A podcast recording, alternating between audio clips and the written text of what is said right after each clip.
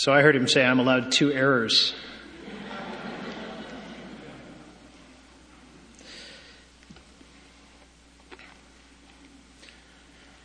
Well, good morning. As we come to the scriptures together, would you pray with me? Our Father in heaven, hallowed be your name. Your kingdom come and your will be done on earth as it is in heaven. Give us this day our daily bread and forgive us our debts as we also have forgiven our debtors. And lead us not into temptation, but deliver us from evil. For yours is the kingdom and the power and the glory forever. Amen. Our text today comes from the Gospel of Matthew, chapter 6. So I invite you to turn there. And as you're turning, this passage comes from the Sermon on the Mount, Jesus' Sermon on the Mount, which, which spans chapters 5 through 7. And this is where Jesus is teaching his disciples that their righteousness must exceed not only that of the pagan Gentiles, but also of the very religious Jewish Pharisees. And he also reminds us that God sees and knows our hearts. In chapter 5, he focused on the moral demands of being a disciple, but now he turns to our religious practices Please follow along as I read aloud starting in verse 1 of chapter 6. He says, Beware of practicing your righteousness before others in order to be seen by them, for then you will have no reward from your Father who is in heaven. Thus, when you give to the needy, sound no trumpet before you as the hypocrites do in the synagogues and in the streets, that they may be praised by others. Truly I say to you, they have received their reward. But when you give to the needy, do not let your left hand know what your right hand is doing, so that your giving may be in secret. And your Father, who sees in secret, will reward you. And when you pray, you must not be like the hypocrites, for they love to stand and pray in the synagogues and at the street corners, that they may be seen by others. And truly I say to you, they have received their reward. But when you pray, go into your room and shut the door and pray to your Father who is in secret. And your Father who sees in secret will reward you. And continuing on in verse 16. And when you fast, do not look gloomy like the hypocrites, for they disfigure their faces that their fasting may be seen by others. Truly I say to you, they have received their reward. But when you fast, anoint your head and wash your face, that your fasting may not be seen by others, but by your Father who is in secret. And your Father who sees in secret will reward you. The grass withers and the flower falls, but the word of the Lord will stand forever. Amen. Nothing that's what it tasted like. A mouthful of nothing. 20 years ago, my wife Chris and I lived in Guayaquil, Ecuador, and one summer we invited her younger brother down to visit us, and we traveled all over the country seeing the sights. And on Chris's birthday, we found ourselves at a small hotel in the tropical rainforest. And using my best Spanish, I had arranged with the cook to make a special surprise for her, a chocolate birthday cake. Well, the time came for our celebration and they brought out the cake with great fanfare and it was beautifully decorated and we just couldn't wait to taste it. And I put my fork in and I put that first bite in my mouth and it tasted like nothing. No chocolate, no sugar, nothing. We've been fooled by the appearance of the cake into thinking it was the real thing but in the end it lacked the essential ingredients. All shine and no substance. What a disappointment. It looked like the perfect cake as long as you didn't taste it. You know, in the same way as Jesus' disciples We may find that it's easier to look good than to be good. Somebody comments to us on how much they like the way we pray.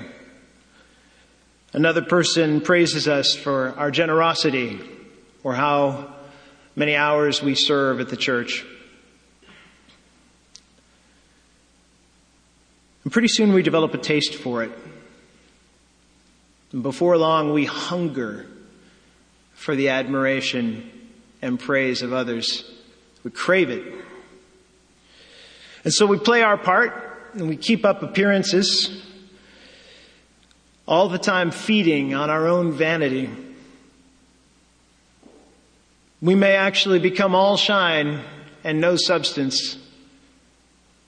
And, and though we might not actually look perfect, we're acceptable. But on the inside, we're filled with nothing. So here in Matthew 6, Jesus reminds us that God is not fooled. He says, true believers serve him from the heart. He sums up his message in the first verse Beware of practicing your righteousness before other people in order to be seen by them. And at first this seems like a contradiction of something he said earlier in the Sermon on the Mount where he said, Let your light shine before others that they may see your good works. Commentator John Stott helps us with this. He says, the apparent contradiction is because these two passages actually address two different sins. He writes, it is our human cowardice which made Jesus say, Let your light shine before men, and our human vanity which made him tell us to beware of practicing our piety before men. A.B. Bruce sums it up well when he writes that we are to show when tempted to hide, and hide when tempted to show. Our good works must be public so that our light shines and our religious devotions must be secret, lest we boast about them. You see, the end goal of both of Jesus' instructions is to give the glory to God. So the problem here in this passage that Jesus addresses is not one of the action, but one of motive.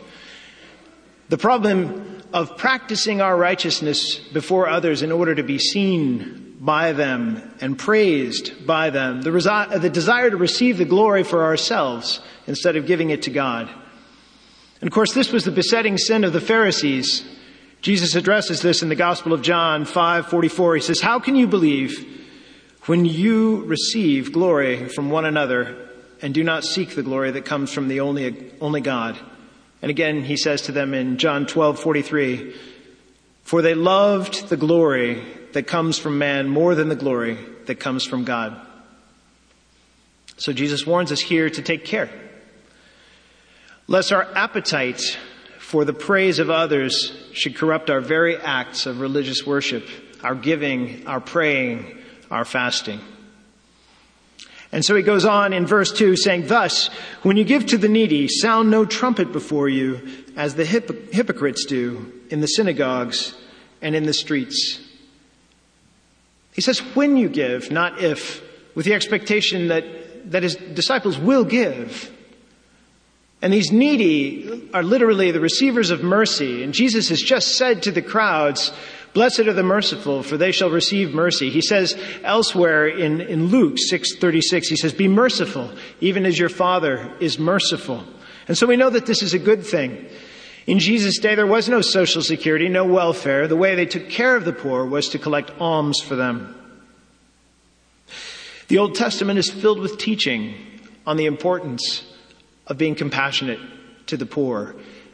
And in the New Testament, we're not only commanded, but commended to give. The Lord loves a cheerful giver. The religion that God considers pure is taking care of the widow and the orphan. But Jesus says it's not the giving that's the problem. He says, sound no trumpet before you as the hypocrites do. Don't toot your own horn. Word hypocrite here literally means one who's an actor who assumes a false identity. And there's no problem with that in a theater, right? Because we all know that it's a, it's a fiction. But religious hypocrites actually set out to deceive. They take a real religious practice and they turn it into make believe, all for the applause of others. D.A. Carson says the Bible talks about three kinds of hypocrisy. The first kind is where someone fakes being good, but they're actually evil. Like those who came and challenged Jesus in Matthew 22, trying to trip him up. And the second kind of hypocrisy that's mentioned is, is the kind where you find somebody who's self-important and self-righteous and they're all puffed up, but they are actually blind to their own flaws. Everybody else sees it but them. Like the hypocrites described in Matthew 7. But the hypocrite who is addressed here is the most subtle and insidious kind. Because this one can actually be convinced of his own sincerity and unaware of his hypocrisy. And the ones that he gives to, the needy, appreciate his gift, and all around who watch him give it think he's a good person. But for these hypocrites, what is their motive here? The motive that Jesus is addressing is that they do this in order to be praised by others. And he has this to say about it. He says, Truly I say to you, they have received their reward. What he's saying is, you wanted the applause of men, and that's all you're going to get out of it. Be careful what you wish for. That's a bad trade. These hypocrites traded the lasting and eternal rewards of God for the fleeting praises of men. They traded a relationship with God for a reputation, a father for favor. Jesus says, don't be like that. Don't toot your own horn. Don't hold a piety parade. So in verse 3, he tells us how we ought to be. He says, But when you give to the needy, do not let your left hand know what your right hand is doing, so that your giving may be in secret. There's a sense in which not only are we not to boast about our giving in front of others, but we're not even to boast about it to ourselves. We're somehow to be internally detached from our giving because self-consciousness can so easily slip into self-righteousness and self-congratulation. Professor Dan Doriani says that our giving should be like when a virtuoso plays the violin and their focus is entirely on the piece of music. They're wrapped up in it and they're not thinking about what their fingers are doing or how their hands strokes the bow back and forth across the strings. And so we should be in our giving. It's not that God says we should have a lobotomy here and truly not know that my left hand and right hand. And it's certainly not that Jesus is advocating for us to be irresponsible in our stewardship and just throw caution to the wind, never keep track of our finances.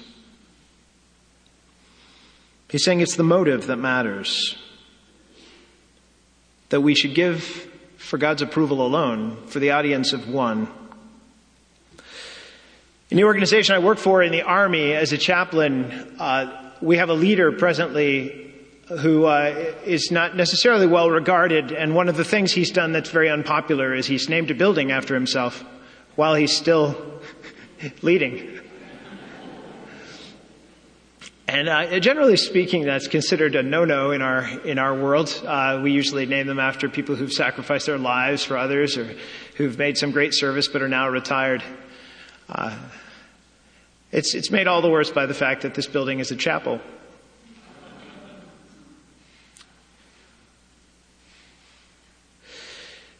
Outside the building, there's a plaque, and it has dozens of names on it for people who've given to that building. And if you didn't give as much as those folks, but you gave something, then down below there are some bricks, and you can have your name on a brick down below. And if you gave even less than that, then inside there's a little sign that lists the names of everybody else who donated to this building. And as it goes, that's not such a bad thing, but you know, we do that in our giving as Christians too. We want a little bit of recognition for our generosity. We want others to notice. Jesus is not opposed to giving. But he says true believers must give from the heart. And then this last verse, and your Father who sees in secret will reward you. Many people have trouble with the language of this verse because it sounds like it's just throwing me back into wrong motives again. Wait a second, am I giving because it's the right thing to do or am I giving because I get a reward? It sounds a little bit selfish, self-serving. C.S. Lewis addresses this very concern in, uh, in his book, The Weight of Glory. He addresses this by explaining there are two different kinds of rewards, the extra, extrinsic ones and intrinsic, the ones that are not connected with, uh, no natural connection with the activity at hand, and those rewards that are the result of the activity at hand. For example, money is not the natural reward for love. And so we'd say that a man who marries a woman for her money is, is a mercenary or a gold digger. But marriage is the natural reward for love, in, in which romantic love flourishes. In the same way, uh, a trophy is not a natural reward for studying hard and doing well in school, but a scholarship would be a great reward for that. The end result of that action. Lewis actually writes, the proper rewards are not simply tacked on to the activity for which they're given, but are the activity itself in consummation. You see, the true reward of giving is the great satisfaction we get from meeting the real need and pleasing our Heavenly Father. And that should be reward enough for us. So having talked about giving and made the point that true believers must give from the heart, Jesus now turns to prayer in verse 5. And just as giving was our religious duty to others, prayer is our religious duty to God. And he writes, And when you pray, you must not be like the hypocrites, for they love to stand and pray in the synagogues and at the street corners, that they may be seen by others. But Christians in the history of the church have taken this verse in some really odd and wrong directions. And so we're going to pause for just a moment and talk about what it doesn't say before we talk about what it does. First of all, Jesus is not saying that frequent prayer is a bad thing. Fervent Jews prayed three times a day. We read about this. Uh, uh, Daniel, right? Prayed three times a day, and that was commended. So it's not the frequency. And it's not the posture. It's not the fact that they, these hypocrites he addresses here were standing when they prayed. That's not the problem. That was the normal posture of prayer for the Jews. It's not even the location in which they prayed. The fact that they prayed at the synagogue was very appropriate. That's where people gathered to pray. And, and, and one man would stand up and lead the others in prayer, even as we do here in church.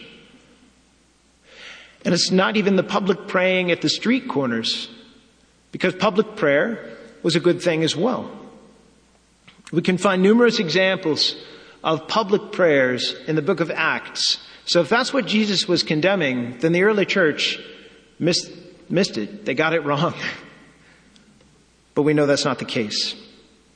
Even Jesus, here in this passage, in the section that we skipped over, is about to teach his disciples the Lord's Prayer, which begins with the words, Our Father, which would be a very difficult prayer to pray alone. And so it must be for us to pray together, publicly. Jesus is saying the problem is not to be seen. The problem is not to be seen praying, but to pray in order to be seen. He says such hypocrites have received all the reward that they can expect. And what he means by that in this case is that if you're pretending to pray, it's like pretending to talk on the telephone. There's really nobody on the other end. He says, don't be like them. Don't put on prayer performances. He says instead, verse 6, go into your room. This, this room, the word there is for the storeroom in the middle of the house, the closet with no windows. And he says, and shut the door so there are no distractions. And pray to your Father who is in secret, and your Father who sees in secret will reward you. And what he doesn't mean is that our prayers must be secret. What he does mean is that God meets us there in that secret place and that we can count on that. And that should be deeply encouraging to us, all who believe today and all who trust in Jesus Christ, that we have access through him to the very throne of God, that at any time we like, we can go before God with our concerns and our praises, and that he listens to us and that he cares about us and that he delights to give us good gifts. And that as we read today from Romans, that he's working all things to the good for those who love him and are called according to his purpose in Christ Jesus. The rewards of prayer that are promised here are probably too numerous to mention before the kickoff of the Chiefs game.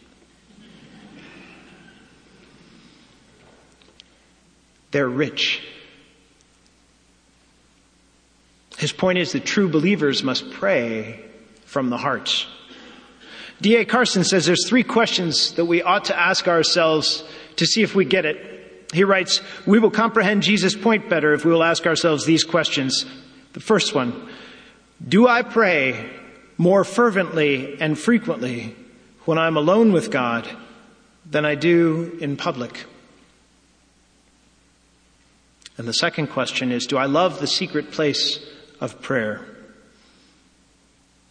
And the third, is my public praying simply the overflow of my private praying? He says if the answers are not enthusiastic affirmatives, then we fail the test and we fall under Jesus' condemnation as hypocrites. And I read that and I thought, I'm ashamed that he knows me so well. But maybe the truth is that D.A. Carson, longtime pastor and writer, knows this because he too has experienced it. As I suspect you're sitting there listening to this thinking, I know what that's like too. Could it be that from time to time you and I are too caught up in how our praying sounds, in trying to come up with just the right word or phrase to sound good in prayer or to please those around us, or to sound like we know what we're doing? When the truth is, the whole reason we pray is because we don't know what we're doing. Jesus tells us that the remedy to these evils is actually to spend secret time with God in prayer. That the solution is the very thing we're missing. And to trust that God will teach us and meet us in that secret place. True believers must pray from the heart. They must serve God in giving from the heart and praying from the heart. And finally, Jesus turns to the issue of fasting in verse 16. He says, When you fast, do not look gloomy like the hypocrites, for they disfigure their faces, that their fasting may be seen by others. If giving is our duty to others and prayer is our duty to God, then fasting is our duty to ourselves, to discipline ourselves. You know, the Pharisees fasted twice a week on Mondays and Thursdays. John the Baptist and his disciples would fast regularly and even came to Jesus to ask why he and his disciples didn't fast more often. And Jesus' reply in Matthew 9 was, How can the guests fast when they're with the bridegroom? He says, When the bridegroom is taken away, then my disciples will fast. Matthew 9 15. Jesus himself fasted. Our Lord fasted 40 days and 40 nights. And here in the Sermon on the Mount, he tells us not if, but when he expects his disciples will fast and tells us how to do it. The Acts and the New Testament letters contain multiple references to fasting in the early church. And yet John Stott makes a point. He says, it's almost as though this passage has been ripped out of the modern Bible for evangelicals. It's one that perhaps we don't pay attention to as much as prayer and giving. It seems a little odd to us who are often focused on the inward spiritual life to do this very outward sign of our piety. Isn't that something that went away with the Old Testament and the Day of Atonement? And didn't Jesus abrogate that when he uh, rose from the dead?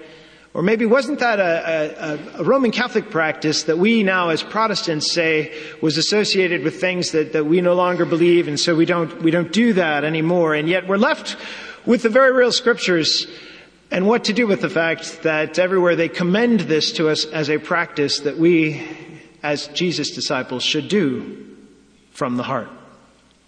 In scripture, fasting is equated with humbling ourselves. It's equated with self-denial and self-discipline. There are four purposes that are laid out in the scriptures. One of them is penitence, that, that I would fast as a way to show penitence for past sins. We see this with Nehemiah, with the people of Nineveh when Jonah called them to repentance, with Daniel himself, and with Saul after his conversion, going several days without food or water. The implication is that the use, this use of fasting is still appropriate for us as Christians today. The second is prayer. That fasting while praying shows our dependence on God for his future mercy. Moses did this after God made his covenant with people Israel at Sinai. And Esther fasted and asked Mordecai to ask the Jews to fast before she approached the king. Ezra fasted before returning from exile. And the church at Antioch fasted before selecting Paul and Barnabas to go on their missionary journey. And then Paul and Barnabas fasted whenever they had to select elders. Fasting can help focus our prayers. The third reason is self-discipline. As Paul writes in 1 Corinthians 9, where he talks about beating his body and making it his slave, he's really talking about disciplining himself so that he can live the self-controlled life of a Christian.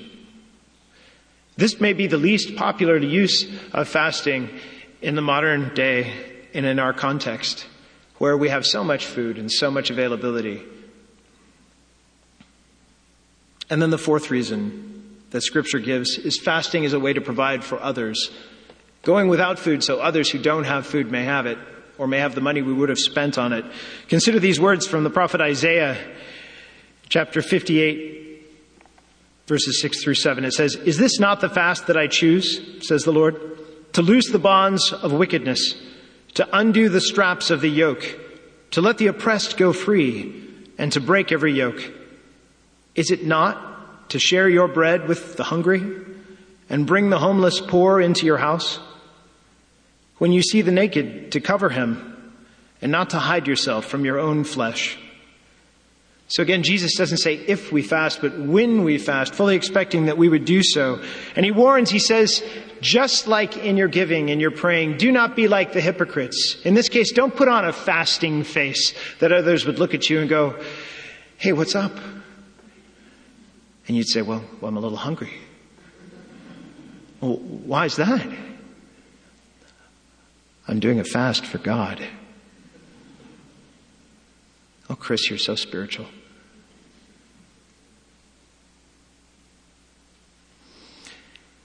We run into trouble with outward signs of inward piety. It doesn't matter if it starts out small as a t-shirt or a piece of jewelry or a big Bible or whatever it is that we carry on the outside. Our sinful nature can find a way to pervert that can find a way to make it about us gaining more praise and adulation from others rather than God getting the glory.